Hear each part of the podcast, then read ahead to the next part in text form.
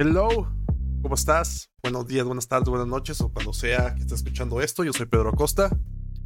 Y yo soy Gustavo Minuti. Esto es Odonto Compass, tu podcast de odontología favorito. ¿Y de qué vamos a hablar el día de hoy, Pedro? Hoy vamos a tomar, vamos a tocar un tema, tomar, a tocar un tema muy interesante, este, eh, que tiene que ver un poco con uno de los capítulos que hablamos anteriormente, ¿verdad? De qué hacer, o sea, de, de eso que hablamos de estudiar. Eh, algunos irán por el camino de ir estudiando, pero otros irán por el camino de ya empezar a, emprender, ¿verdad? De abrir su consultorio. Y vamos a hablar un poquito de todo eso que tienes que hacer para abrir un consultorio, si es la decisión que tomaste por lo pronto de este, de este momento. En base a nuestra experiencia y en base a, varias cositas te vamos a platicar pues, qué tienes que hacer, ¿verdad? ¿Qué, ¿A dónde tienes que ir? A dónde, ¿Cómo sacar los permisos? ¿Cómo, ¿Qué te conviene más? Este, dónde comprar las cosas, qué es lo importante así como para empezar. Entonces, si estás empezando, traes esa idea o quieres saber un poco de información que te ayude a tomar alguna decisión, esperemos que este podcast sea de mucha ayuda. ¿Sale? Comenzamos.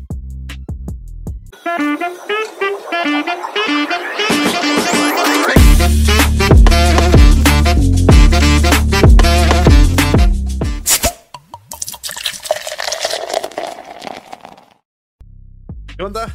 Pues comenzamos con este tema tan interesante, ¿verdad? Que espero que les sea de mucha ayuda este, para que eh, puedas emprender y, y, eh, procures no equivocarte tanto y evitar gastar y evitar tratar, evitarte malas, malos ratos, ¿verdad? Gustavo, ¿cómo estás? Muy bien, muy bien. Aquí ya terminando el trabajo, despejándose un ratito y pues queriendo disfrutar de, una charla nuevamente contigo. Eh, yo creo que está muy padre todo esto. Eh, originalmente estábamos pensando platicar un poquito de cómo administrábamos el consultorio, pero, pero pues estábamos pensando, ¿no? Que, que está un poquito más interesante eh, platicar más bien cómo comenzamos y cómo a partir de ahí hemos cambiado la, la administración poco a poco, ¿no? O sea, cómo vas implementando nuevas, nuevas estrategias o, empiezas también a hacer alguna contratación, no sé, de un contador, de, un abogado. Muchas cosas, muchas cosas. pues así, correcto. Vamos a ir poco a poquito. Pero vamos a empezar, vamos a empezar por partes, ok. Saliste de la carrera, ya saliste, güey, ya tienes que ponerte a jalar, o saliste de la especialidad y ya tienes que ponerte a jalar, o ya tienes que ponerte a jalar por X razón. Este, entonces, entonces, amigo, amiga, amigue, ¿Qué es lo primero? ¿Por dónde empezamos? ¿Dónde vas a poner ese consultorio? ¿Lo vas a hacer solo? ¿Lo vas a hacer este, acompañado de algunos colegas? Eh, yo creo que todo esto depende mucho de la realidad de cada quien. Este, si tú vives en una ciudad grande, ¿verdad? Si tú vives una ciudad grande, que por lo tanto eh, vivir en una ciudad grande significa que va a haber más espacios, va a haber más gente a la, a la cual poder llegar, pero también va a haber más competencia, ¿verdad?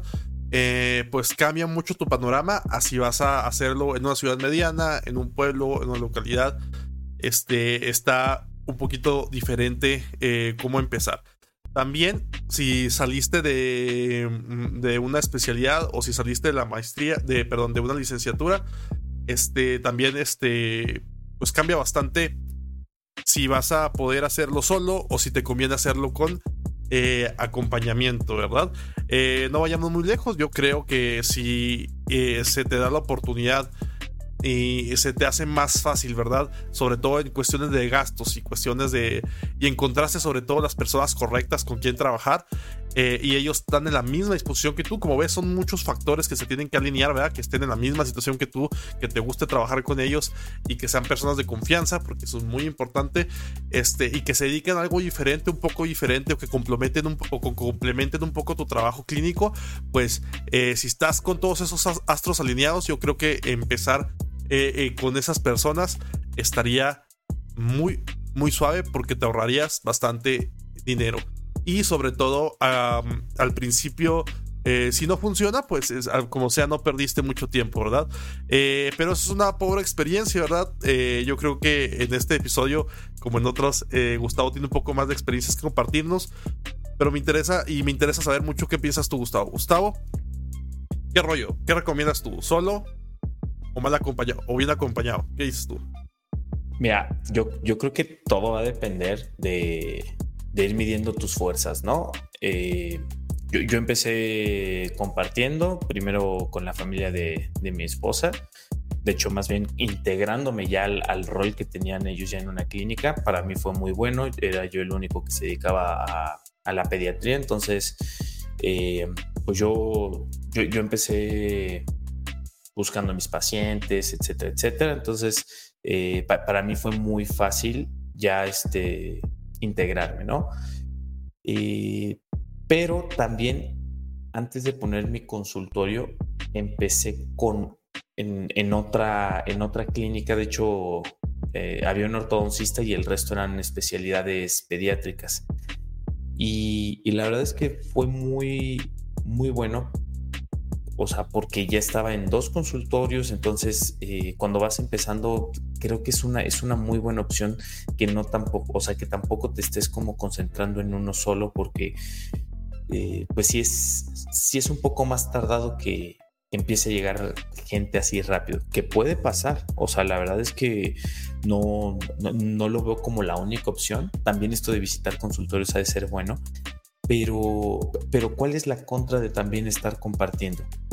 Llega un momento en el que tú ya estás empezando pues a crecer la consulta y los horarios ya los tienes divididos o, se empiezan a saturar y, siempre termina habiendo pues, pues algún problemita, ¿no? Eh, cuestión de, es que, ay, se me fue un paciente porque se ocuparon, se ocupó justamente el horario en el que él necesitaba y se fue con, con otro, a, buscar otro colega que, que, es completamente válido, completamente justo y, y ni modo. Es como el contra de ir empezando y de estar compartiendo. Pero es una excelente opción. Yo, o sea, como tú dices, y es la única opción en la que vas a poder comenzar a emprender, pues ni modo, eh, es una muy buena. Y, pero, pero si pudieras hacer como, como algo híbrido de tener tu consultorio y aparte visitar otros más, o sea, para que tú, tú ofrezcas tus servicios con otros colegas, creo que es una excelente opción. Sí, o sea, eh, como, pero como, como dices, o sea, cuando estás empezando te van a pasar un chingo de cosas, te van a pasar demasiadas cosas este, entre ellas te vas a aprender lecciones, no a veces se toman las, las mejores decisiones la primera vez, ¿verdad? A veces pensaste que ibas a ser muy buen equipo con alguien pensaste que te ibas a tener bastantes este, opciones en ese lugar que estás emprendiendo ahora, pero tal vez no, y se vale equivocarse y se vale arrepentirse, pero no se vale este, empeñarse en algo que no te va a salir. Este, me comentas que tú saliste eh, y ya estabas haciendo pediatría, pero en tu periodo de licenciatura, antes de, cuando saliste de pregrado, antes de, estudiar pediatría o dedicarte a los niños, ¿trabajaste? ¿Cómo lo hacías en ese momento? Eh, un, tiempo estuve trabajando de, dentista general para, una clínica. Pues eh, no, no, me, no fue o sea, no me gustó esa experiencia. Hoy, hoy en día digo, también pudo haber sido muy buena idea continuar por ese camino y no luego, luego enfocarme en la especialidad. Pero es que yo, creo que sales y, y, por un lado está todo muy padre de que ya no tienes que estar como solicitando estas autorizaciones de, oh, me revisa la resina, me revisa eh, la técnica de anestesia, etcétera, etcétera. O sea, eso está padre, ¿no? Pero también cuando cuando ya no sientes ese apoyo que, en ocasiones necesitas atrás, pues, eh, o sea, está más difícil que, tú ya tengas tu consultorio y que te sientas que, que, no es por nada, pero luego estando aquí en la especial, o sea, ya siendo especialista, ya, ya estando ejerciendo dos, tres años después, llega a pasar así un caso que dices, a ver, todas las guías dicen que esto nos debería de llevar a esto, en 10 pacientes se ha cumplido esto, ¿por qué en este no? ¿no? O sea, apenas tuve un caso de una infección que no cedía, no cedía, hasta que ajustamos, ya sabes, este, el, antibiótico a uno de amplio espectro, cosa que es rarísimo en niños, pero bueno, eh, es, lo de hoy en día, ¿no? Pero, pero sí, o sea, creo que está muy padre que a lo mejor y no te avientes luego, luego recién egresado en licenciatura, busca a lo mejor eh, agarrar un poquito más de experiencia, ya sea de manera particular, pero con un grupo o sea, porque al final de cuentas, aunque sean de otra especialidad o algo, consejos te van a poder dar. Pero mejor aún podría ser, aunque no sea por un periodo largo, dos, tres mesecitos, entra una, a una clínica a trabajar, aunque no te paguen mucho, o sea, con la pura experiencia es, está bien. O sea, sí, sí que te paguen porque es justo, ¿no? O sea, transportes, gasolina, lo que sea que necesites y, el tiempo, pero, pero la experiencia que vas a agarrar ahí te va a dar confianza el día que tú ya em, empieces solo. Sí, Entonces, ajá, eso creo que es como lo principal que lo, que lo enfoques, que encuentres también, te les recomendaría, si es posible, ¿verdad? Porque esto estamos hablando de una situación eh, muy particular, que encuentres un mentor, que encuentres a alguien con, a lo mejor, a ti te gusta cierta área, te gusta la pediatría, te gusta la ortodoncia, y que te, y, y te sirve para tomar una buena decisión si después quieres estudiar algo así. Vas a trabajar con alguien y ves cómo es el ritmo de vida, cómo es el ritmo de trabajo, cómo es fuera de todo, ¿cómo se dice? Cómo es fuera de del cuento y del estudio, como la vida diaria de un especialista, una persona que se dedica a esa área y vas a agarrar bastante experiencia. Ese, eso que me platicas tú, Gustavo, me parece súper chido. De que, pues desgraciadamente, otra vez, chavos, como pasa, suele ser en nuestra carrera, ¿verdad?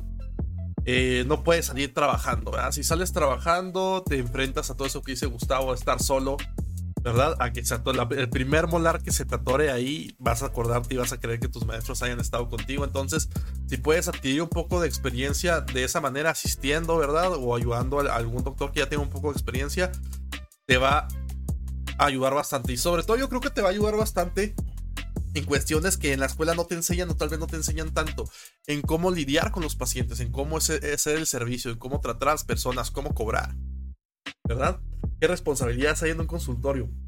Aparte de todas estas cosas clínicas en las que vas a, fijarte en cómo lo hace este especialista o este doctor, inclusive aunque no lo haga de la mejor manera, ¿verdad? Porque también se llega a dar el caso, también puedes aprender en cómo no hacer las cosas, ¿verdad? Este, no hay que echar ninguna experiencia al bote de basura, todas son enriquecedoras, pero también vas a ver eso, cómo cobrar, cómo tratar a los pacientes, cómo hablarles, cómo agendar, sobre todo si no has tenido oportunidad de, de ¿cómo se dice? De, verlo en un consultorio real. Yo sé que en la escuela lo has hecho algunas veces, ¿verdad? Yo sé que en las escuelas, pero definitivamente la dinámica de hacerlo en una consulta privada es bastante eh, diferente, ¿verdad? Entonces me parece muy, muy suave eso que dices. Bueno, ya saliste, ya estuviste agarrando un poco de experiencia, si es que tuviste la oportunidad, pero hay veces que no, lo que tienes que hacer es ponerte a jalar, sales como ponte a chambear. Este, eh, estás en licenciatura, no tienes este eh, te encontraste con algunos amigos. ¿Recomiendas ese modelo de abrir o rentar un consultorio entre muchos, Gustavo? Este, ojo, estos son nada más recomendaciones y ustedes que lo están viviendo nos podrán comentar bastantes cositas. Pero, ¿recomiendas eso como primera instancia o lo dejarías si no tienes de otra, güey?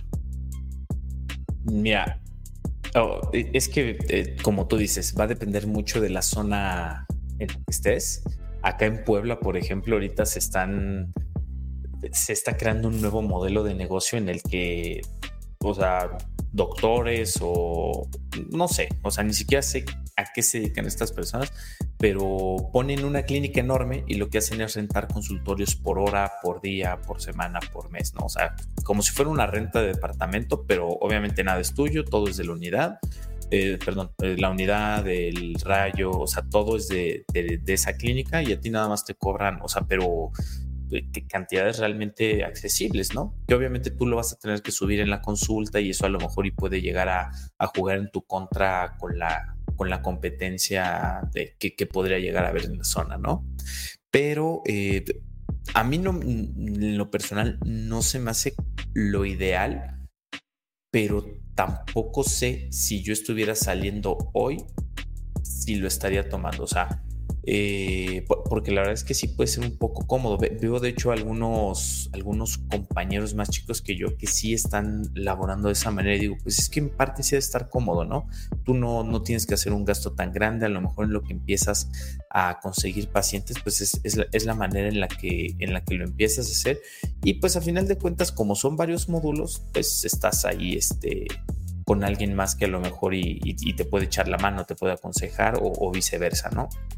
Em, con respecto, o sea, siento que va a ser mucho más lento tu manera de crecer, o sea, de, conseguir más pacientes y así lo estás manejando, porque no es como un lugar fijo, ¿no? O sea, no, es un lugar en el que tú puedas decir, eh, o sea, que un paciente te y, doctor, tengo una urgencia, ¿puedo llegar ahorita? tú tienes que hablar primero, o sea, es como mucho más difícil hacer esa coordinación, ¿no?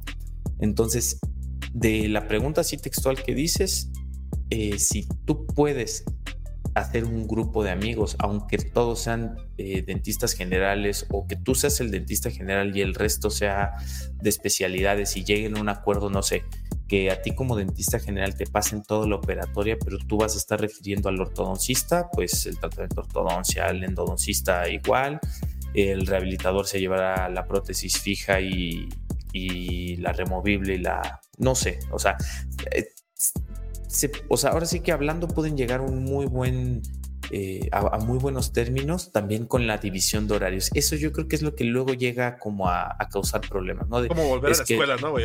sí, güey. Es, que sí, o sea, empieza así como de, oye, pero es que tú has ocupado la unidad tantas veces esta semana, ya, ya dame chance a mí, pero tú dices, a ver, a mí me agendó el paciente desde hace una semana, yo ya lo apunté, tú hubieras apartado, o sea, yo he visto que por ahí, o sea, y lo he tenido, llega a haber problemas. Eh, pero eh, ahora sí que hablando y dejando buenos términos, yo por ejemplo cuando empezamos a tener ese tipo de problemitas, lo que, lo que hablé con, con la ortodoncista que, que compartí, le dije, ¿qué te parece que a mí me dejas tales días de la semana? Creo que dividimos tres y tres porque los domingos no se trabajan, o por lo menos yo no lo trabajo, entonces dividimos tres y tres y total, si tengo paciente o no tengo paciente, pues ya es mi problema. Y, y, y si no tengo apuntado yo ningún paciente y, y en mi día ella quiere ocuparlo, pues nada más me pregunta, le confirmo que no hay paciente y listo. Pero que los, o sea, no sé, es, como la experiencia, así me ha funcionado y así también he tenido problemas. Muy bien, pues, pues básicamente eh, lo recomendamos este, desde la experiencia, otra vez nuestras experiencias han sido muy tristes, ¿verdad? Pero este, completamente se, se me hace muy difícil que encuentres personas este, que no, desgraciadamente en este ambiente, y no me dejarán mentir, chavos, no es tan cordial a veces, ¿verdad? Conozco. Es difícil, surgen diferencias en la escuela. A veces amigos que tú creías que eran muy tus amigos, cuando se ve la necesidad pasan cosas horribles. Después se hace, habla, se perdona y todo ese show. Pero mientras todos tienen una situación un poco desventajo, de desventaja, ¿verdad? Este, pueden surgir muchos problemas. Esta estrategia te la recomendamos si no tienes de otra. Y como puedes ver, lo que tratamos de decirte es que no te la recomendamos a largo plazo.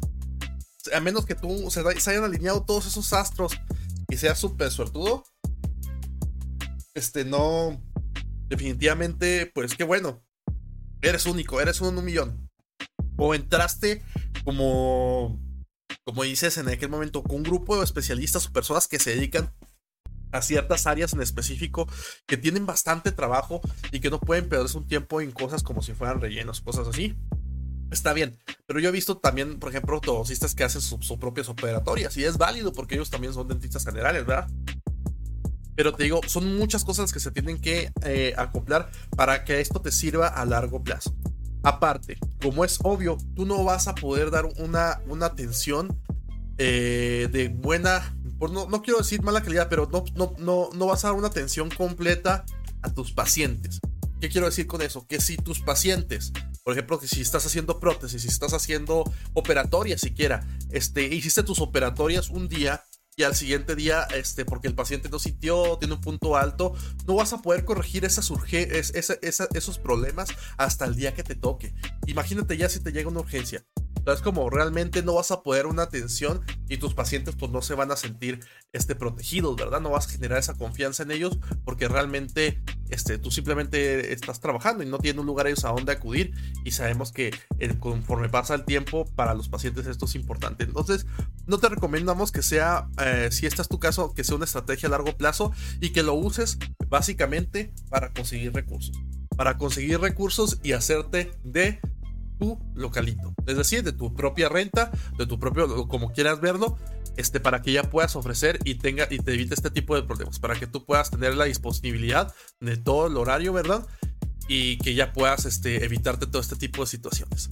Bueno, sabiendo que esto no lo recomendamos, entonces queda la otra opción, ¿verdad? Si, si, vas a pasar por eso, desgraciadamente, afortunadamente, no sé cada quien su experiencia, pero a lo mejor vale la pena quedarse rentar solo ¿En dónde conviene rentar, Gustavo?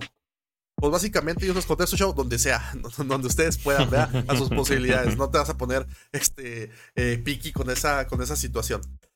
Entonces, este. Eh, yo, yo, yo lo voy a responder de una manera distinta porque, mira, no es que no recomendemos, o sea, como tú dices, no a largo plazo, pero para que tú puedas tomar la decisión ideal, lo primero que tienes que hacer es, ¿qué es lo que quiero? O sea, sacar un presupuesto de, de cómo sería tu consultorio que tú quieres, ¿no? Dependiendo a lo que te dediques. Eh, por ejemplo, en cuestión de, de si solamente vas a hacer operatoria, sacar radiografías, puede ser una inversión no tan costosa a si ya quieres estar de lleno con odontología digital, ¿no? O sea, y, y también, como tú dices, renten donde sea, pero a ver, ¿cuánto piensas cobrar por tratamiento? Porque si tú quieres llegar con presupuestos muy grandes a una zona donde la renta está muy barata, es muy poco probable que los pacientes que te lleguen eh, ahora sí que cerquita de ti, que es, que es, que es la gran frecuencia. ¿eh? A mí ya me, ya me está empezando a pasar que un paciente agenda una consulta y todo, y cuando le mandas la ubicación, te dice, ¿sabe qué? Este, la mejor. Entonces, este... Madre, está, está duro, ¿eh? Sí, digo, estamos hablando de Puebla, que sí, ya cada vez está. Lo hacen porque, está más duro. piensan que por tráfico, porque piensan, ese, no entendí eso, porque piensan que de donde estás vas a cobrar más, vas a cobrar. ¿Cómo está la cosa? Cuéntame. ¿Qué sientes tú en pues esa parte de marketing y de, y de, y de tus clientes? Pues justamente pueden ser las dos, ¿eh? O sea, es que.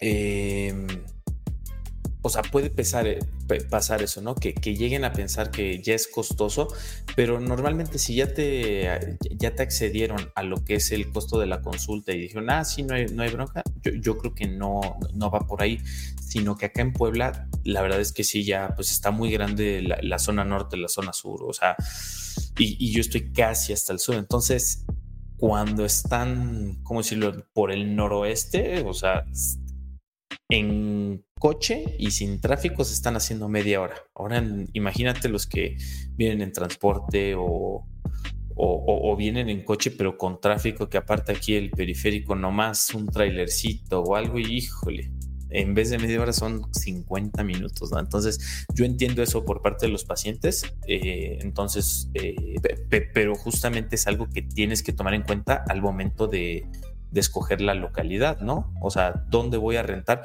Sí, donde sea, sí, pero que sea congruente con lo que tú quieras hacer.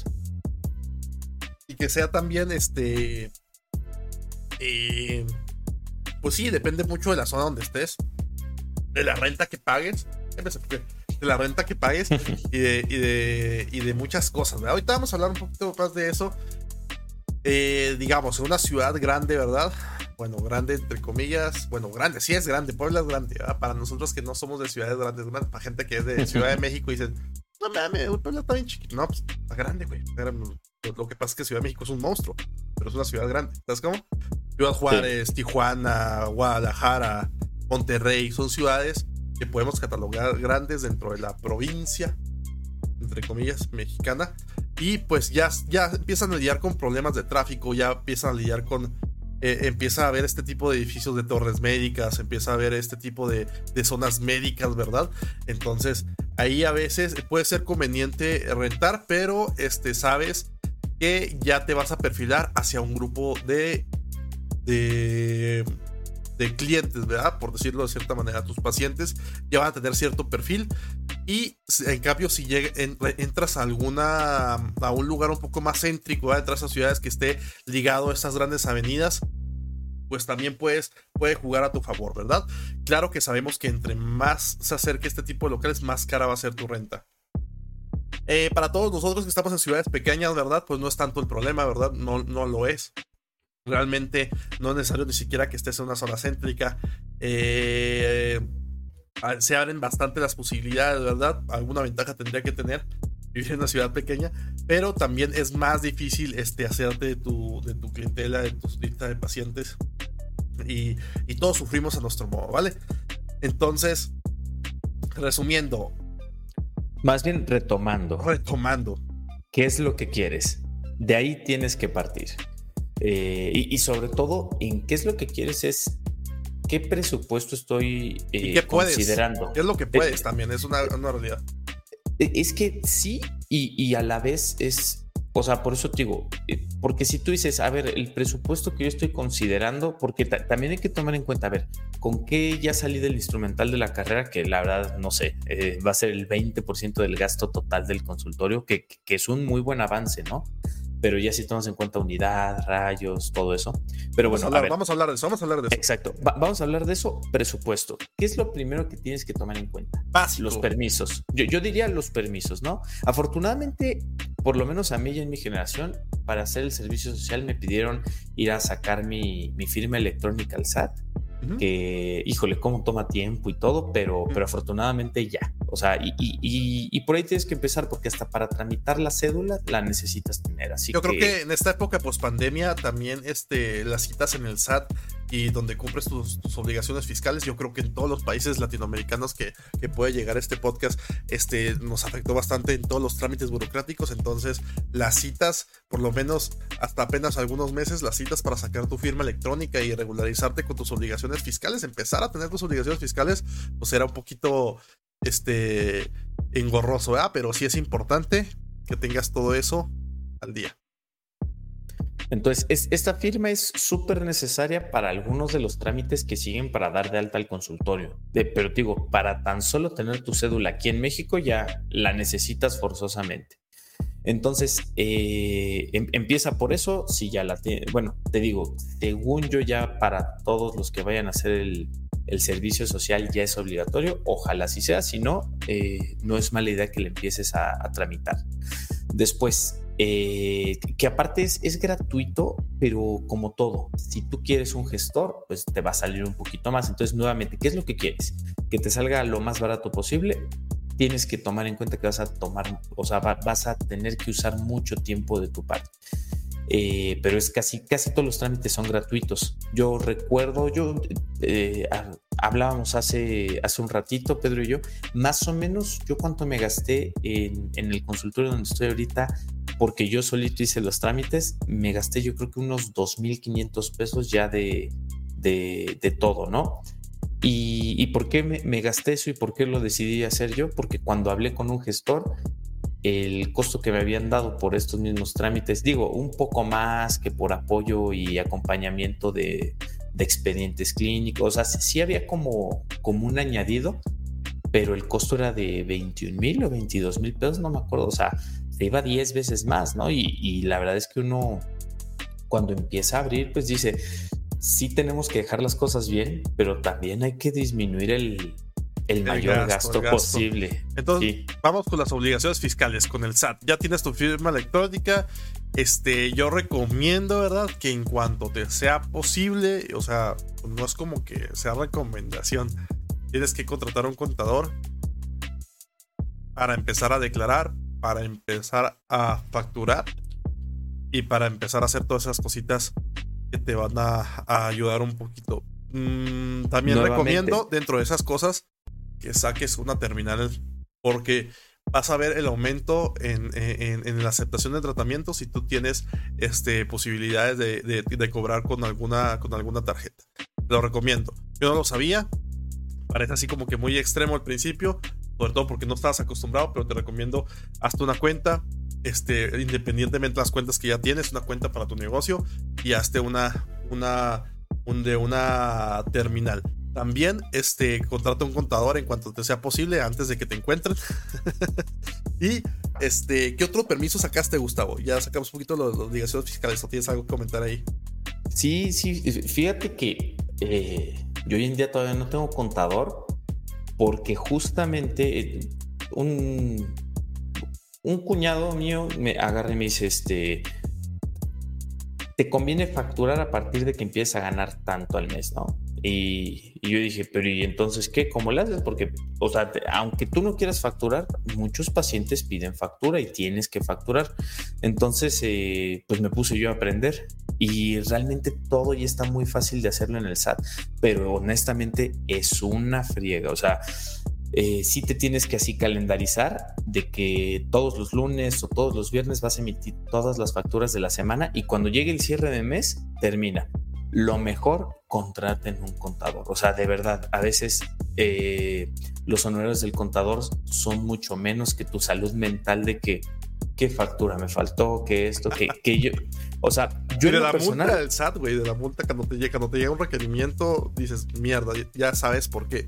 No te equivoques, no te equivoques. Mira a la gente que se ha equivocado. Si te lo estamos diciendo es por algo, contrata un contador. Eres un adulto. Eres un adulto. Es lo mejor. Ya, niño, contrata un contador. evítate pedos. Evítate, consigue paz mental.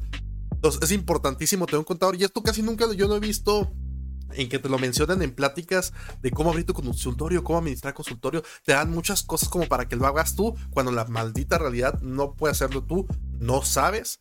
La contabilidad es una carrera, cada año cambia, cada vez que se les pegue la gana va a cambiar ese pedo. Entonces, no, no puedes hacerlo solo. Contrata un contador, de corazón te lo decimos. ¿Qué otro trámite, Gustavo? Em, todo empieza por tienes que ir a, eh, al permiso municipal. Acá en Puebla, según recuerdo, se llama uso de, suelo o, creo que le acaban de cambiar el nombre, no me acuerdo. Pero, es el municipio, es en el municipio. Exacto, es, en el municipio. No es un trámite costoso, pero sí es tedioso. Entonces, eh, otra vez, ¿qué quieres? ahorrar tiempo o ahorrar dinero. Es lo que tú tomas, eh, decidirás, ¿no? De ahí te tienes que ir a protección de, protección de riesgos. se llama así esta... Protección civil. Protección civil, exactamente. Y nuevamente, es un trámite bastante económico, pero que también toma tiempo. Y ya al último, ahorita está padrísimo esto del aviso de funcionamiento, porque si tienes tu firma electrónica es obligatorio tenerla, pero tú puedes hacer tu, aviso de funcionamiento en el portal de, de Cofepris. O sea, ya ni siquiera tienes que ir, nada, llenas todo. Eh, yo me tardé creo que 20 minutos haciéndolo y es gratuito. Entonces, em, justamente con, las, con los otros dos trámites no es gratuito, pero tampoco es costoso, pero sí toma tiempo. Y el de Cofepris, ni costoso ni, ni nada. Que sí, este, pues averiguo un poquito más. Em, aquí yo, yo, yo, les sugiero que sí lo hagan ustedes, pero a lo mejor yo, por ejemplo, vi vi un tutorial de cómo hacerlo en TikTok y de ahí dije, ah, me meto a esta página, ta, y en 20 minutos quedó. Entonces sí les recomiendo que al menos ese lo hagan ustedes, los otros dos también, si pueden hacerlo, pues se van a ahorrar un dinerito que yo creo que al principio les va a caer bastante bien, ¿no? Sí. No nos vamos a meter tampoco, hay otras, hay otras cosas que tienes que hacer a, a, Cofepris, a Coespris, si es algo estatal o como que, que le denominen en tu estado, eh, que son los, avisos de publicidad y esas cositas. Y yo creo que al rato vamos a, dar un capítulo de eso, ¿verdad? Eh, para que lo hagan de manera correcta. Eh, entonces, pues bastante dinero que te ahorraste, Gustavo. Bastante dinero que te ahorraste de 2.500 pesos a 22.000 pesos. Pues yo creo que fue bastante. Creo que en ese caso valió bastante, bastante la pena este, el haber hecho tú tus trámites. Como te digo, lo fiscal, porque es cada mes y porque miles de variantes hay, yo creo que ahí no vale tanto la pena. Sobre todo si eres una, una, vas empezando en muchas cosas, este, te van a echar la mano, no te van a cobrar tanto. Entonces, esos son el tipo de trámites que yo creo que necesitas para tu local. Inclusive, este, si antes de ahí había un consultorio, si antes había, es importante que tú tramites tú tus cosas y nada más. Gustavo, esto lo tienes que hacer cada vez que cambias de local. Pues mira, es la primera vez que yo hago el trámite, no, no, no tengo pensado cambiarme, según yo sí. O sea, ¿por qué? Porque eh, tan solo lo de protección civil, pues están haciendo la, evaluación en donde estás. Lo, de uso de suelo, segurísimo, porque va a cambiar el croquis, va a cambiar la dirección. Protección civil, yo estoy seguro que también. Y lo del aviso de funcionamiento, creo que nada más es hacer actualización. Muy bien. Otro, otro trámite que hay que tener en cuenta y hay que apoyarte con tus colegas, sobre todo tu localidad, porque en cada, en cada parte cambian, es el contacto de, de, de, ¿cómo se dice? De captación de RPBI, en el cual tienes este, que eh, deshacerte de esas agujas, deshacerte de ciertas cositas que son este, eh, que nosotros producimos en nuestra práctica, ¿verdad? Eso pues no vamos a engañarte, tienes tiempo, aquí que se te llena tu botecito y todas las cosas, pero es algo que tienes que ir viendo. ¿Qué te recomiendo yo? una vez más, que te integres a algún colegio, que tengas contacto con los, con, los colegas ahí de donde tú trabajas, este, con tus maestros de la escuela, si tienes la, la suerte de vivir en el mismo lugar donde estudiaste, y que ellos eh, te platiquen cómo le hacen para deshacerse de todas estas cositas, ¿verdad? Y deshacerse de manera responsable. Y evitar sanciones por jugarle al vivo. Entonces, este... Eso sí, solo, solo acepta consejos eh, pues positivos, correctos, ¿verdad? O sea, si te dicen, ah, no pasa nada, no sé qué, bueno, o sea, eh, ten en cuenta que, puede correr riesgo de que te lleguen a clausurar o que te pongan alguna multa por lo menos, ¿no? Entonces, eh, sí sigue consejos, pero, pero también los que te suenen que, que por ahí podría ser la cosa, ¿no? No, expongas tu consultorio, es, es, es, lo más importante. O sea, la, verdad es que en un momento de tu vida va a ser lo más importante porque, eh, o sea, si no lo es, eh, es, porque a lo mejor no es la prioridad y está perfecto, ¿eh? O sea, porque va, a depender, pero si tu plan es hacerlo crecer, en un momento de tu vida tiene que ser tu prioridad. Correcto, sí, entonces no, no, no, no juegues con eso porque tómatelo en serio si planeas vivir de esto, que se puede vivir de esto, vive muy bien, este, pues yo creo que es lo más serio, ¿no? De aquí comes, aquí vas a lograr todo. Entonces, tómatelo hiper serio y velo haciendo con calma y así. Vas a tener bastantes cosas de qué preocuparte cuando empiecen a hacer las cosas, cuando empiecen a hacer tratamientos, cuando las cosas no te salgan como tú planeas, ¿verdad? Porque solamente al que no trabaja no le pasen cosas. Créanme, chavos. Este, entonces, ¿todavía tienes esas preocupaciones en tu cabeza? Yo creo que no. Gustavo, ¿recomiendas contratar a una persona? empezando, yo francamente no. No, este, no sé si tú ya tienes algún empleado, yo ya tengo un empleado. Este, eh, y es otra bola de trámites, ¿verdad? Que obviamente con tu contador te puedes apoyar. Eh, eh, de hecho, de, darte, de en, las instituciones de salud como patrón, este, empezar a calcular los impuestos debidos eh, para dar un trabajo formal. Porque también este, siempre que hay revisiones si tienes trabajadores. No sé si te ha pasado. Eh, cuéntanos un poquito de eso en tu experiencia, Gustavo. Mira, em, recomendar nuevamente qué es lo que uno quiere. Yo apenas en enero fue que contraté por primera vez un asistente. Eh, me ha cambiado la vida. O sea, eh, ahora ya me gusta la odontología, nuevamente me volvió a gustar la odontología. O sea, si, si, si, tú me preguntas, ¿es algo que te recomiendo? Pues sí, en medida de lo posible te va a ayudar muchísimo, pero tienes que, ver muy bien a quién, a quién es al que contratas, ¿no? O sea, viene, viene conmigo la, mitad de las tardes, la verdad que si salimos temprano, si entramos un poquito tarde, pues sin problema, o sea, no, no, no tenemos como, eh, como la, la formalidad. Pues, la formalidad, porque a final de cuentas, para mí es muy importante que como para mí fue cuando fui asistente de un, de un odontopediatra, eh, porque yo quería ser odontopediatra y ella quiere, quiere ver más o menos cómo es el movimiento y me dice, es que sí me está gustando, yo digo, quiero que sea una buena experiencia para ella, eh, pero que también se dé cuenta de la realidad, a cada rato así, no sé, eh, una mamá, no sé, con la que hubo ahí algo, a lo mejor algún algún roce, no sé, por a lo mejor cuestión económico o, de manejo, ¿no? Exacto, o de manejo, le digo, ten cuidado de eso, date cuenta, esto pasa a diario. Piensa bien si quieres llegar a, o sea, a, hacer esta especialidad, porque, porque como todo, eh, todo tiene sus pros, todos tienen sus contras. A mí me gusta la especialidad que escogí, pero sí hay días que digo, ay, híjole, no pude haber escogido otra cosa. Pero bueno. Desanimándose, desanimándose la niña hija de ser, hasta de ser dentista ya en el servicio, la chingada. Ya no quiero sí. Sí, no, no, no. No, y, bueno, eh, con ella, la verdad, eh, yo estoy muy contento. Eh, ella me dice que también le, está gustando esto. Y, sí, la, verdad que le delego varias cosas, o sea, inclusive ya hoy en día lo de las facturas no me quita el sueño porque le enseñé a emitirlas, le enseñé a, llevar el control y le digo, mira, a lo mejor esto es, este, es algo extra ser dentista, pero te viene bien saberlo. O sea, ¿qué, te recomiendo? Que saliendo contrates un contador pero si no te es posible, como me fue a mí, o sea, ¿qué, qué me pasa? ¿Por qué yo todavía no tengo un contador? Porque ya agarré una costumbre de estarlo haciendo yo, pero es algo que nuevamente no, no estoy tan, tan a favor. De aparte te, estás perdiendo de muchas cosas, devoluciones de IVA, anuales y muchas cosas que tarde o temprano. Exacto. que sí, sí. Me parece bien suave esta cosa que platica, esta experiencia que tienes de que tienes la fortuna de que una chica que está en el área, ¿verdad? Una chica que ya pues prácticamente es dentista, simplemente está cumpliendo con su servicio social.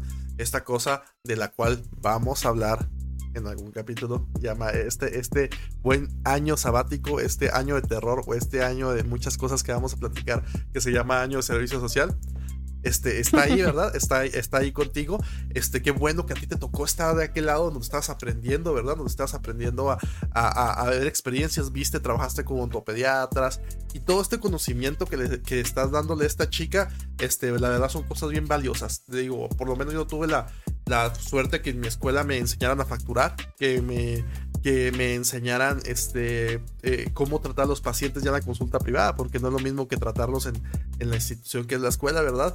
Cómo solucionar esos roces, cómo hacer el servicio, todas estas lecciones que está aprendiendo esta chica y que te tocó a ti aprender en algún punto, pues son bastante, bastante valiosas, ¿verdad?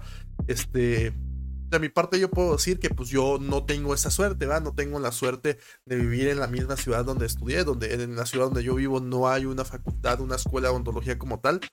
Este, eh, entonces, eh, gente, la gente que yo te contrato es una persona a la que yo tengo que darle pues un sueldo competente, ¿verdad? Para que pueda vivir, tengo que darle todas las prestaciones, ¿verdad? Tienen que estar su servicio social, tiene que hacer sus aportaciones para su Infonavit, se tiene que hacer.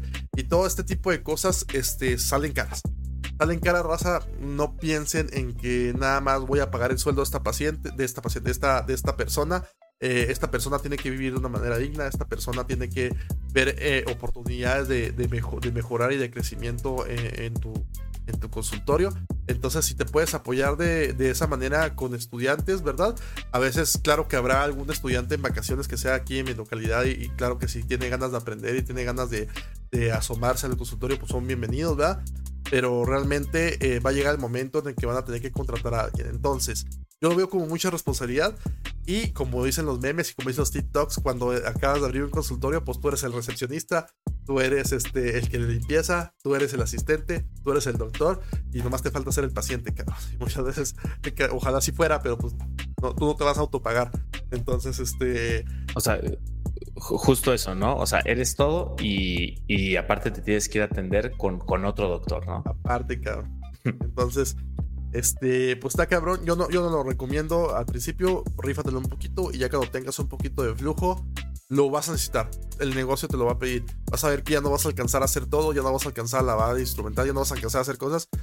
Pero a la vez, gracias a que ya no alcanzas, tienes más pacientes. Entonces, solito, el, este, el, el solito, el solo consultorio te va, este, pidiendo personal. Y enhorabuena, si estás llegando a esa parte, significa que lo estás logrando bastante bien ya te, después te ha pedido tu empleado y cositas así. Y de aquí para el Real Entonces vamos a echarle, a echarle ganas. ¿Qué otra cosita, Gustavo? Podemos platicar de todo ese show. ¿Qué papelería necesitas? ¿Qué cositas? Cuéntame. Eh, justamente quería tocar dos cosas. Una, la papelería, que podría venirte muy bien ser asesorado por un abogado. Pero nuevamente, ¿en qué, en qué etapa de crecimiento está tu negocio?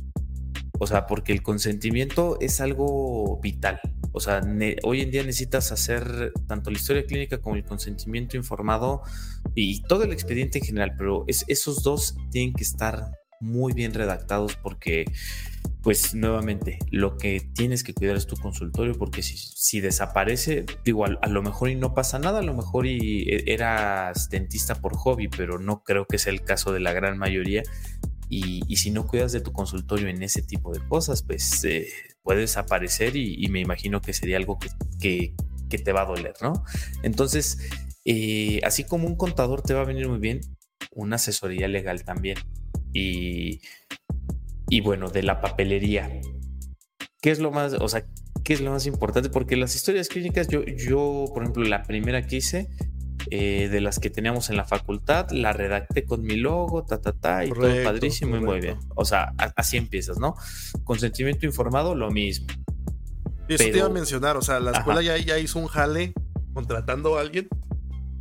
Así debería de ser, así que contratando a alguien, apoyándose en la facultad de Derecho, este, o lo que sea, para poder redactar todos estos, estos expedientes legales, ¿verdad? Clínicos legales eh, que son necesarios. Entonces, este, así lo hice yo también. Eh, eh, me fusilé, mejoré e improvisé un poquito más, pero basándome siempre en lo que yo ya conocía, la, la, la, historia clínica de la escuela.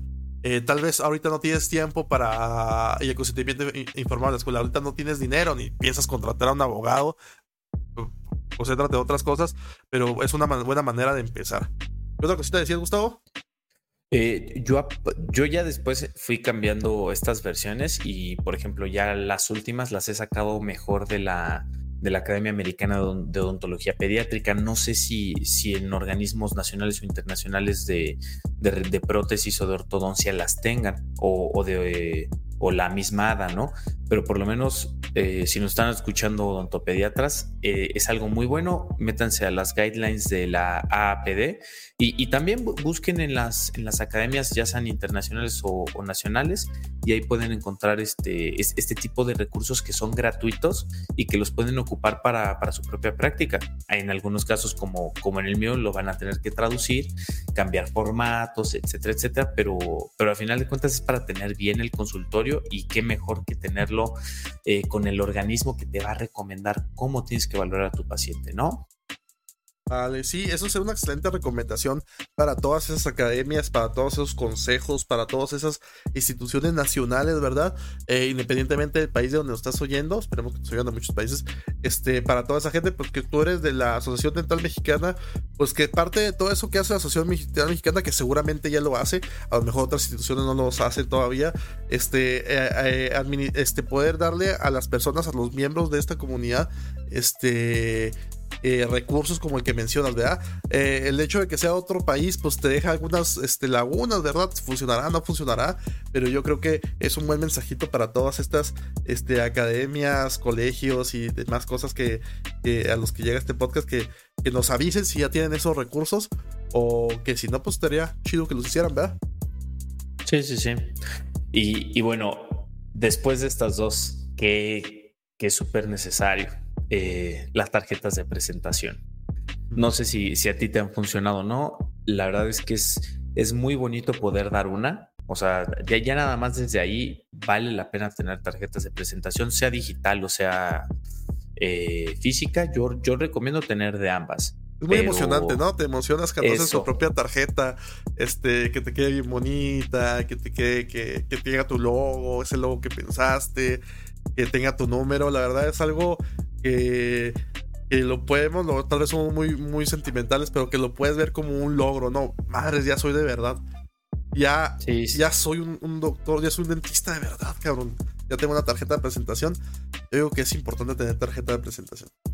Y las dos, las, y, después las recetas también. O sea, porque ahí ya, ya las cédulas y todo, o sea, mm, vale mucho la pena todo eso, ¿no?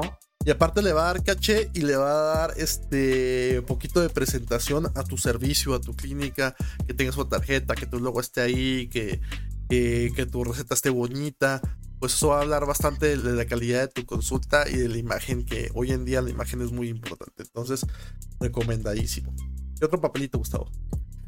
Fíjate que muy, o sea, ahorita acabas de, tocar un punto de, que te dé presentación, te da confianza. Fíjate que el primer paciente que tuve ya, ya de odontólogo pediatra, mi título de la especialidad estaba en trámite, entonces la verdad, pues no, eh, pues no estaba todavía presente ni nada, no tenía tarjetitas, no tenía nada porque dije, me voy a esperar hasta que, hasta que salga ya la cédula de especialidad, me voy a esperar, ta, ta, ta. Y el primer paciente que llega, eh, la mamá a la hora de, dar el, plan de tratamiento, el presupuesto, y todo me dice, es que sabes que, pues yo, yo no sé si de un día para otro tú ya no vas a estar aquí porque pues no veo, no veo ahí este, tus recetas con la dirección, no veo esto, no veo... Yo dije, es que claro, o sea, ¿dónde está esa formalidad? ¿No? Entonces, la verdad que ya desde ahorita siempre en la recepción están las tarjetitas con la dirección, o sea, porque si es algo importante, las cédulas. Y, sí, siempre es algo que le va a dar confianza al paciente y, la verdad es que también da la oportunidad porque luego agarra y dice, y me puedo llevar cinco, es que fíjese que a la amiga, a la, a la tía, a la comadre, le voy a dar la tarjeta y tú hasta te emocionas. Sí, todo volado, ¿no? Ay, señores. Sí. La, la, verdad, no siempre no siempre llegan es, estas recomendaciones. y se mueren en el cajón, se mueren en la cartera y Terminan de separador del libro o algo así, pero, pero, pues se siente bonito en el momento. Se siente bonito que te pidan varios. Y le da formalidad, le da formalidad a eso y le da confianza a tus pacientes el hecho de que tengas una tarjeta de presentación y de que tengas ahí tu logo y que tengas un local y que tengas muchas cosas. Cosas que platicamos ahorita que a lo mejor son muy difíciles de, lograr si estás rentando por hora, si estás en, alguna parte. Entonces procuremos este, avanzar un poquito eh, lo más que se pueda de esa, de esa parte. Pues como estamos en otros tiempos, ¿verdad? Estamos en otros tiempos, ya me vi bien viejo, loco. Estamos en, una época así de importante la tarjeta de presentación como yo diría que te animaras, ¿verdad? No es obligatorio, este, ni tampoco es tan efectivo como se platica. Por lo menos así, así, así lo podemos platicar. Pero sí es este, importante tener presencia en redes sociales. Ah, o si, y si ya estás más acá, pues tener hasta una página web. Eh, tener una página web es un poquito complicado. Este, obviamente, repetimos, si la haces tú, es mucho más barato. Hay varios servicios que te pueden este, ayudar para hacer una página muy bonita. Hay tutoriales en estas, en estas plataformas que existen hoy en día. Hay cursos.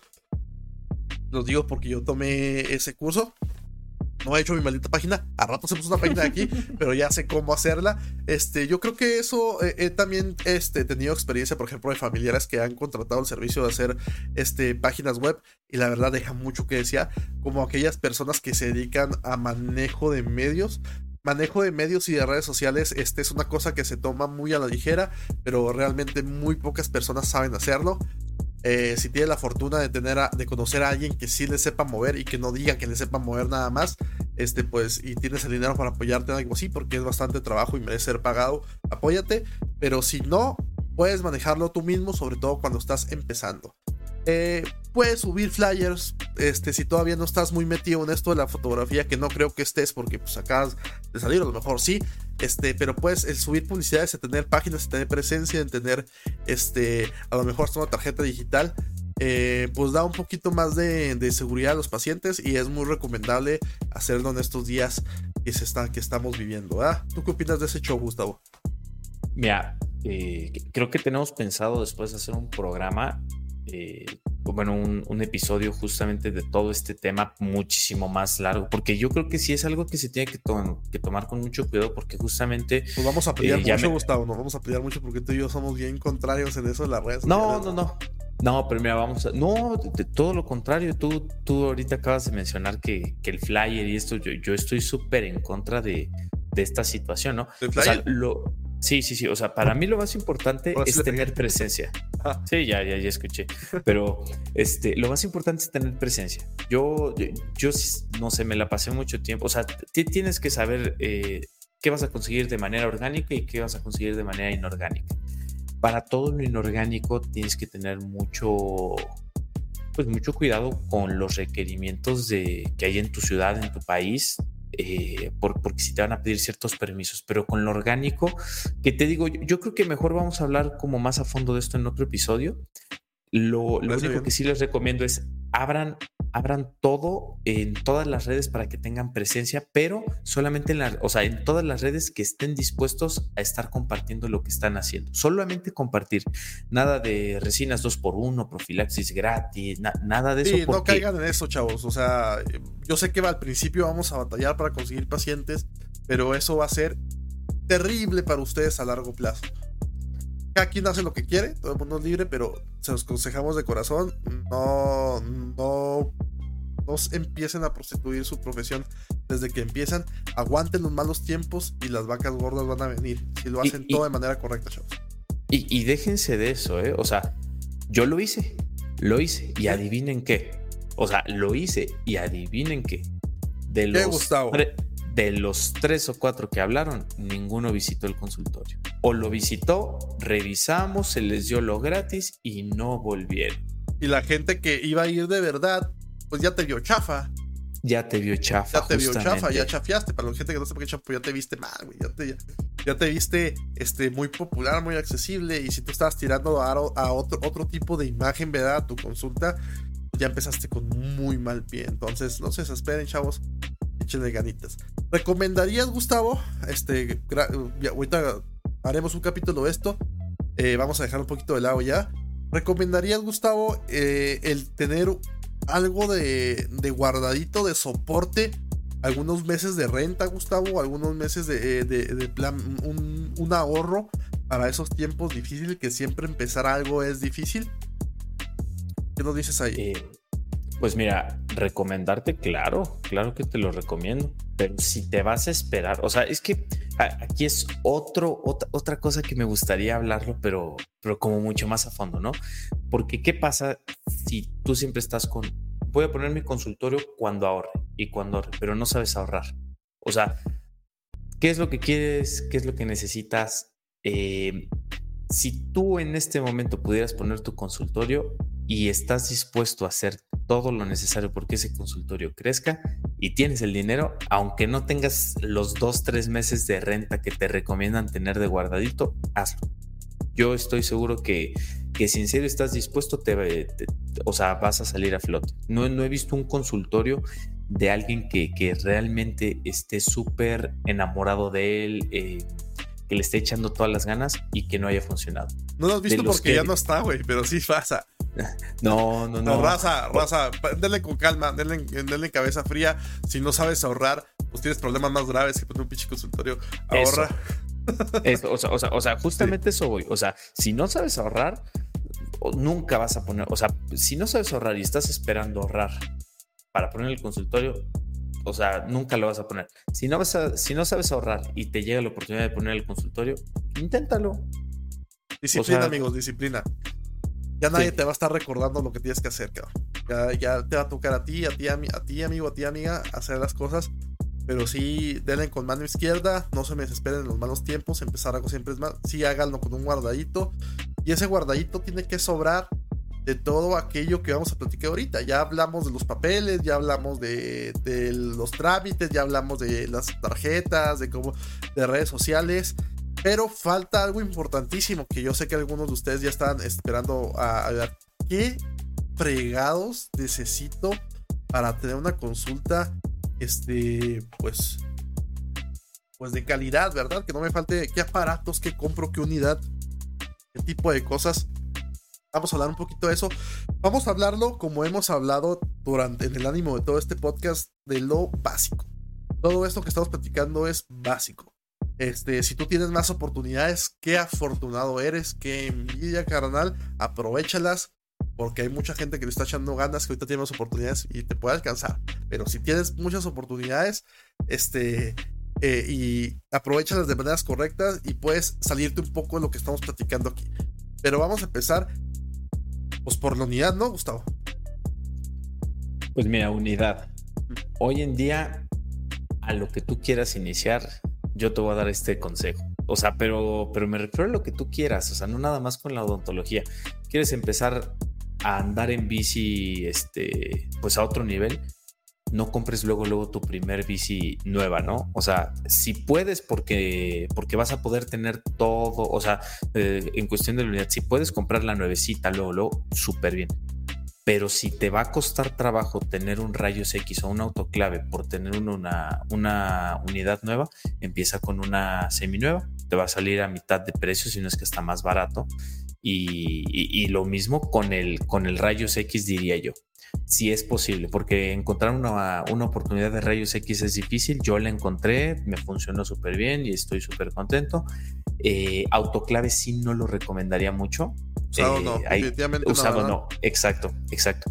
Compresora, eh, solo que sea un super precio, valdría la pena que sea usado, sino también nuevecito, mucho mejor.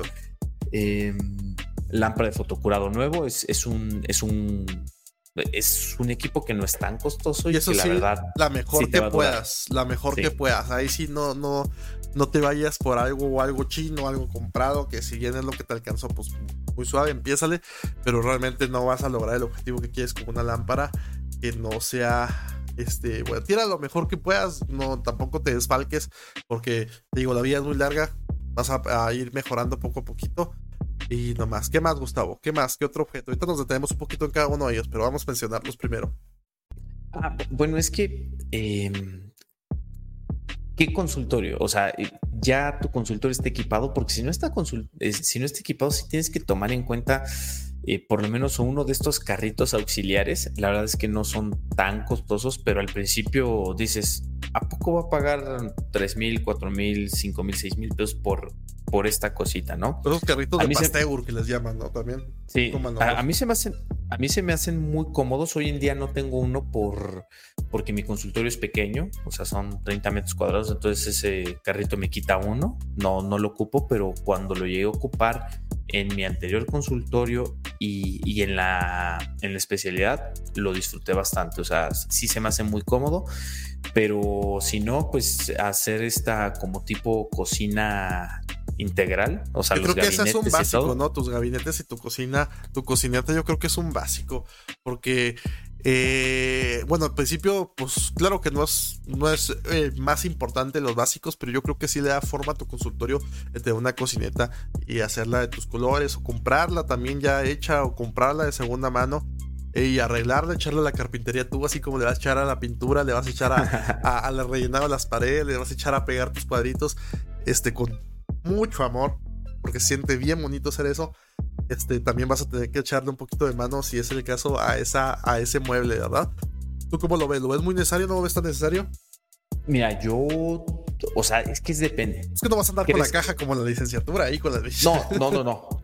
No, no, no, pero justamente yo, yo te recomendaría a lo mejor un poquito más lo que son los carritos, porque es tu primer consultorio, no sabes si ahí te vayas a quedar o sea, e-, es, dependiendo de lo que tú quieras. Yo, yo soy medio inseguro en esas cosas. A lo mejor yo soy el que está mal en esa cuestión, pero en mi experiencia te recomendaría más, trata de buscar cosas que sean de quitapón en tu primer consultorio.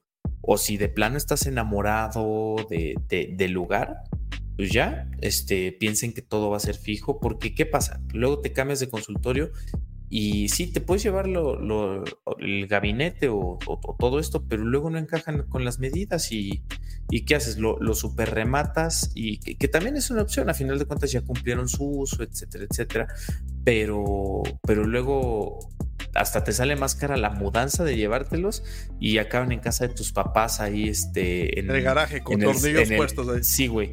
Y, y, hay una y recibes una llamada en vez de, de saber este que cómo estás, que todo este, que a ver cuándo vas por, por esos muebles. Exactamente. Entonces piénsenselo muy bien. Yo diría mejor cosas de quitapón en, su primera experiencia, al, menos de que lo vean muy seguro. Si lo ven muy, muy seguro, pues es una excelente opción que ya inviertan a largo plazo. Que sabes es que como yo tengo muy mentalizado que, que está en un consultorio, eso se me hace muy raro imaginarme un consultorio sin él.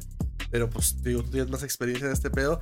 Sí, súper, súper de acuerdo con lo que tú dices. Y eso de quitapón, si pueden mandar a hacer sus muebles de, de rueditas, este estaría bien suave. Entonces llevamos, este, vamos a detenernos un poquito en, ellos de manera rápida. Llevamos la unidad, los rayos X, el, compresor, el autoclave. el autoclave, tus mueblecillos y eh, pues también. Eh, no, pero funcionales, funcionales, funcionales primero. No, por eso. De la, sala de espera necesita sillas. Eh, a lo, mejor una, recepción, ¿no? Este, un escritorio. O sea, a final de cuentas, si tienes que hacerlo más profesional tu, consulta. Yo, en algún consultorio, yo hablaba, o sea, puse dos sillitas enfrente de la unidad y yo hablaba con los papás en unas sillitas me quitó mucho profesionalismo eso. O sea, siempre eh, antes estaba hablando con ellos detrás de un escritorio y funciona mucho mejor porque, eh, pues a final de cuentas, es, es, la mejor manera para que estemos cómodos, pero que le demos formalidad a lo que estamos realizando con los, con los pacientes o con los papás de los pacientes, ¿no? O sea, sí, yo sí lo veo necesario. Sí, pero recuerda que tu escritorio se destruye cuando viste las resinas al 2x1. Ah, te creas. De hecho, sí, de hecho, sí. Este, bien, bien. Los muebles de la sala de espera y este y el escritorio donde vas a poder dar o platicar un poquito tus pacientes. Muy bien. Vamos, a recapitular un poquito que la unidad, pues que no sea nueva, no es necesario. A lo mejor que la encuentres en un muy buen, muy buen precio. Eh, no tiene que ser de la supermarca. Hay actualmente vivimos en una época bien, bien bonita, bien afortunada este, en el que todo se está democratizando. Ahorita hay excelentes unidades de marcas nacionales, de marcas este, internacionales a, precios bien accesibles, unidades eléctricas completamente, unidades muy bonitas que puedes, que puedes adquirir. Y si no adquieres de primera mano, de segunda mano, siguen trabajando muy, muy bien. Este. El rayo. Yo, te voy a decir, ¿eh? Yo, yo, yo empecé con una seminueva y, y la verdad la sigo teniendo, nada más que eh, yo, sí me metí mucho en el papel de do it yourself, así vamos a economizar lo más que se pueda. Yo le hice el cambio de mangueras ya a la unidad, yo instalé el cabitrón. Vas a aprender un ah. chorro de cosas si haces eso, también eso es bien valioso. Sí, porque el día que se descompone algo, o sea, mira, más fácil, el día que mi esposa descompone algo, Ah, estoy, o sea, sí, ya sé, ya sé, güey. Pero el, el, día que pasa algo así, pues yo solito ya, ya lo puedo reparar, ¿no? O sea, ¿cuántas veces no tienes que cancelar la consulta diciendo, puta, es que, ¿cómo se arregla esto? O sea, yo al menos, o sea, y, sí me llega a pasar que de plano no, o sea, sí, o sea, una, dos cositas, ¿no? Pero, pero me pongo a investigar y todo, o, inclusive luego es, es, con los mismos técnicos de, de unidades puedes hablar y platicando, ah, cotorreando. sí, es, es, una tontería. Y sobre todo lo de YouTube, güey. YouTube, en YouTube está todo, cabrón. YouTube ya puedes encontrar cómo reparar todo, cabrón. Es correcto. Justamente el día de hoy acabo de reparar un destilador de agua con ayuda de un compa ingeniero que, la neta, son resistencias, raza. Son, son resistencias, son cosas bien simples y que y que a veces por ser dentistas, como todo, no me dejará mentir, nos quieren cobrar un superprecio por algo que es súper simple. Entonces, es como comprarte una moto viejita. Si te compras una moto nueva o lo que sea, no vas a saberle. Si te compras ya algo usado, pues tú vas a tener que echarle de repente mano a la mecánica y vas a adquirir bastante, bastante conocimiento. Este, tampoco le eches muchas ganas si no funciona. hay, que saber, hay que saber dejar ir. Eh, pero, pues no es para nada mala idea comprar una unidad de segunda mano. Y claro, comprar una unidad de primera, pues está suave. Pero antes yo creo que eso era algo súper que te decían y que era súper importante y que era súper, no, tienes que comprar una unidad chingona porque tiene que estar así, tiene que cargar dos kilos y que tiene que ser como, no, no, no es cierto. En mi experiencia les puedo decir, no es. Ahí, eso lo puedes, es muy bonito tener una unidad de esas, pero eso lo puedes ir haciendo conforme vayas creciendo en tu consulta y en esta vida larga y tan bonito que espero que tengas. Este... fíjate que lo que comentas así nada más rápido y breve, yo te puedo decir que de, de, los odontopediatras que más admiro yo, cuando vas a su consultorio tiene, ni siquiera tiene una unidad, tiene, un, tiene sillones de estos que no tienen ni trimodular ni nada, ni la lámpara, la lámpara la conecta desde arriba y de un cajoncito aparece mágicamente el trimodular, la compresora está quién sabe dónde, o sea, está todo tan bien adaptado que se ve más bonito, que, pero digo, ahí ya va a depender de los gustos, ¿no? Entonces, eh, si no te alcanza, o sea, siempre va a haber opciones. Lo más importante es ser súper creativos en ese momento ver de qué manera vas a hacer que el presupuesto se alinee a las necesidades que tú vas a tener para atender pacientes. Yo he visto raza que empieza con un robotín, güey. Un robotín. De esos que son de para brigar y que escupan en una, cubeta y es raza que no mames, le echa le echa bastante ganas y está súper bien. De hecho, me topé un TikTok de una muchacha que hacía eso. Este, no lo recuerdo, no lo guardé. Por si lo ven, mándenmelo.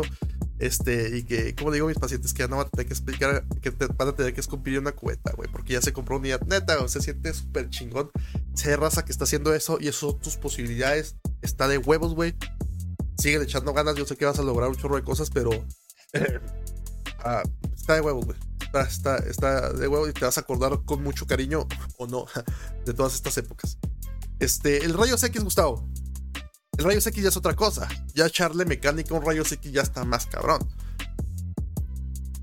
¿Qué opinas? Yo creo que ahí sí, eh, si lo vas a ocupar de segunda mano, yo creo que sí te tienes que poner más al tiro y, ¿no? De que esté jalando, tomarle una radiografía para probarlo, que no suene horrible, así que píquele. Ah, que, ¿Sabes cómo? Sí, es, es una tortura eso. Mira, eh, ¿qué tanto, o sea, también, ¿a qué te dedicas? ¿No? O sea, por ejemplo, un endodoncista que no tiene un rayo, no, no va a tener pacientes, ¿no? O sea, está cañón. O tiene que tener muy buen tino para. no, no, no. O sea, con la pura conductometría necesita fuerzas del rayo. Pero. qué raza que se está viendo. No, ya, hasta aunque hagas exodoncia necesitas radiografía, güey. Sí, sí, sí. O sea, Vamos a ponerle implante, señora, sí. Sin tomo, güey. Sin tomo. No, es, que fíjate que eh, nuevamente hay odontopediatras que, que no tienen rayos X y mandan a los gabinetes a tomar periapicales. No se me hace mala idea, pero sí llegas a perder pacientes por eso. Porque nada más de ir a dar la vuelta, pues ya no regresan contigo, se van a un consultorio que sí tenga las radiografías ahí mismo. Em, un rayos X nuevo te está costando eh, arriba de 30 mil, arriba de 40 mil pesos mexicanos. No tanto, ¿eh? Ya hay varias opciones que están entre los veintitantos mil pesos y 30 mil pesos. Opciones que se ven muy, muy atractivas. Digo, me, gusta eso, voy, voy, a buscarlo. Y ahorita les digo, Rosa, estamos en un momento súper chingón. Eh, bueno, eh, eh, las ventajas que sí veo es que ya, están estos también que no son fijos, sino que son como portátiles y, eso está padrísimo para cualquiera, ¿no? O por lo menos en pediatría está padrísimo. Pero es de gusto, ¿eh? Me han mencionado algunas cosas este, un poquito eh, en contra y a favor de eso. La verdad no soy un experto en el tema, pero sí he escuchado varias opiniones. Que no, que mucha radiación, que está peligrada, que muchas cositas así. Entonces, este pues lo podemos ver, pero de que hay opciones, hay opciones. Tú te dirías así, eh, siendo tu experiencia, ¿comprarías una unidad de segunda mano bien? Y mejor pasarías tu dinero a tu rayos X o sería al revés? ¿Qué harías tú, tú en tu experiencia? Mira, en mi experiencia todo es cuestión de momento. Yo tengo el rayos X de uso. Yo, y tú me dices, echarle a la mecánica el rayos X y todo. La verdad no lo he hecho, pero sí te puedo decir que yo lo dejé como nuevo en cuestión de pintura, lijada y todo. Eh, mi papá le encanta hacer todo este tipo de cosas, entonces lo vio y dijo, no, no manches. Y me dijo, tráetelo y literalmente lo dejamos como nuevo. Es más, mi asistente ya me lo iba a comprar porque yo iba a comprar otro. Y me dijo, mi papá, no lo arreglamos, no sé qué lo arreglamos, dije, ¿sabes qué? Este, ya no se va a poder. Pero, pero ¿por qué lo compré usado? Porque yo no era de la idea de, comprar el Rayos X usado porque podría ser eh, perder el dinero de que ya no funcione, ya, es, es, algo muy caro y que fuera de garantía dices, uff. Pero te puedo decir que yo, yo compré mis Rayos X por una una cosa así de nada. Era, era, una doctora que ya no lo, o sea, ya no lo ocupaba y de hecho, o sea, casi casi que lo subastó. Entonces, sí. O sea, fue, suerte, fue suerte, güey. Fue suerte, No es momento, es, suerte, güey. Exacto. También te puede salir bien mal, güey. Es que yo me sentía súper mal que, que, hiciste tu compra, te ahorraste unos 10 mil pesos, ¿verdad? Porque así lo encontraste y, y, al último tu aparato no sirve y te expones a todo eso y pierdes tu dinero. Que, ojo, te va a pasar. O sea, te va a pasar porque vas a aprender y toda la gente es diferente. No es el fin del mundo si te pasa. Pero yo creo que a tus oportunidades, definitivamente. Claro que es mejor todo nuevo pero échale un ojo a todo lo que vayas a comprar de segunda. Cada, paso, caso es muy particular. Sí, sí, sí. Eh, también una cosa súper importante que a mí me pasó en este cambio de consultorio, que es así vital, pero, pero uno no sabe, lo empieza a ver con la experiencia, es que tú no consideres la renta nada más, considera los servicios, o sea, porque uno dice, este, eh, la renta, pero por ejemplo en, donde estoy tienes que pagar pensión, tienes que pagar el agua, tienes que pagar el internet, tienes que pagar la luz y ya con eso, o sea, se te sube casi casi otra renta de, un consultorio más chiquito, ¿no? Entonces, eh, eso sí es importante que no lo mencionamos al principio y, creo que es muy, muy importante que no se vayan con la finta que nada más es la renta y ya. Así es. Entonces, como ven, Raza, pues no podemos este, dar así como te vas a gastar tanto y toda esa raza que te dice te vas a gastar tanto para abrir tu consultorio, no sabe, no sabe de qué está hablando, porque hay mil maneras de abrir tu consultorio, hay mil, mil formas de consultorios, hay miles de necesidades y tú tienes que ir calculando poco a poco qué se adapta a ti. Este, repetimos, este, lo que sí recomendamos de corazón es que tu, tu autoclave y tu compresor, pues, si sean nuevos, ¿verdad? No es algo tan caro, ¿verdad? Este, eh, pero te lo recomendamos muy bien van a, van a haber varias cosas que te van a hacer falta, ¿verdad? Ya no estás en la escuela, ya si vas a tomar una impresión y que lo vas a hacer bien, tienes que comprar tus pistolitas para tomar impresión, tienes que comprar tus losetitas para mezclar tu cemento, vas a ver que eso que tenías en tu caja, que tu caja ni cabía y te costaba y te casi te lesiona o te lesionaste la espalda levantándola cuando llegues al consultorio como estas cositas, vas a ver que te van a sobrar muchos cajones y que te van a faltar muchas cosas, pero eso lo vas a ir haciendo poco a poco. Este, si tienes la oportunidad de hacer tu lista como Santa Claus y ir a comprarla, pues qué buena onda. Yo recomiendo que todas esas cositas las vayan comprando conforme les vaya llegando el trabajo y que los trabajos vayan pagando todo ese tipo de cositas y van, aparte que van a disfrutar y sentirse muy orgullosos cada vez que compren algo, pues no va a ser, este, no se van a desfalcar y, no van a tener algo guardado ahí que no usar. Y, justo es eso, o sea, eh, por ejemplo, resinas. Te vas a comprar un kit completito. Eh, o sea, si van a ser anteriores, estéticas y todo, bueno, a lo mejor y vale la pena que estés preparado, pero entonces vas a tener que cobrar esa resina pues al costo que tiene que ser, no, no dos por uno por empezar, no, no, no. O sea, tienes que tomar en cuenta eso. O sea, que a veces no vas a, o sea, el, tratamiento que estás cobrando es para pagar renta y no para comprar los insumos que va a requerir. O, viceversa, ¿no? A lo mejor ya pagaste la renta, pero se te acabó la resina y necesitas pagar todo eso. Entonces, siempre estar muy consciente, llevar una relación ahí de, de ingresos y egresos es bastante buena. Como mencionamos, aprende a ahorrar, pero también aprende a registrar cuánto está entrando en un día, en un mes, en una semana y cuánto vas a tener tú que estar gastando para poder seguir trabajando. Así es. Pues muy bien, Gustavo. Este, esta es una carrera muy noble. Este es un es algo muy bonito. Estamos muy afortunados todos los que estamos en este medio dedicarnos a esto. La verdad, es una carrera muy noble que poco a poco va a retribuirles, que les va a dar una, una buena vida, que les va a dar muchas satisfacciones y no tengan, no coman ansias, vámonos despacito, vamos con mucha mano izquierda. Espero que hayamos tocado bastantes, bastantes temas. Como ven, no, no lo hacemos desde un punto de vista comercial, lo hacemos verdaderamente con el afán de ayudarnos. Eh, si saben de algo, tienen una opinión, eh, difieren un poco con nosotros, este, coméntenos, platiquemos eh, sobre el tema. Espero, esperamos, ¿verdad? De corazón que esto les haya sido de bastante, bastante ayuda.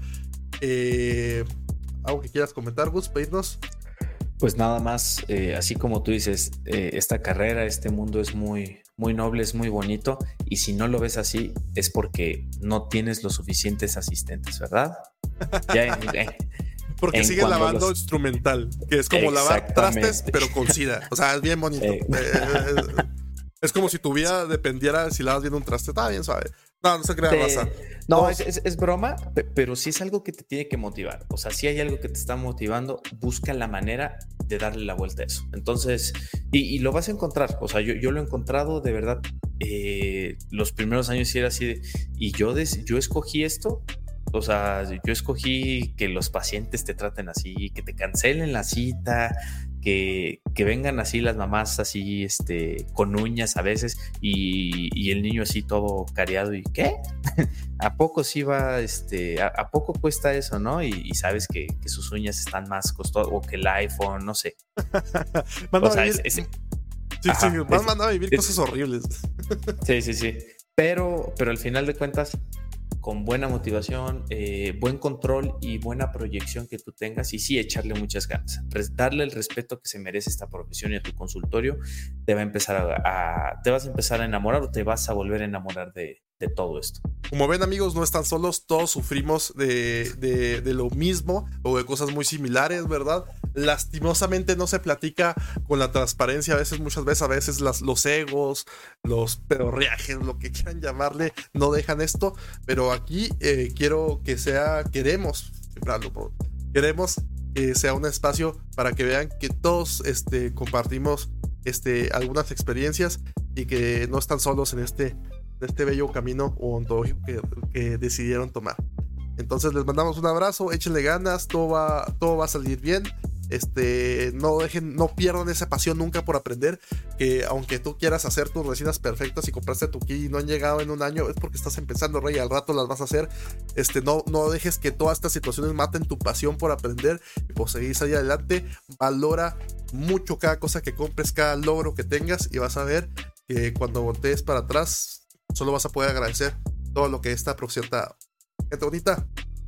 Nos vemos. Bye. Hasta luego. Que estén muy bien. Hasta la próxima. Saludos.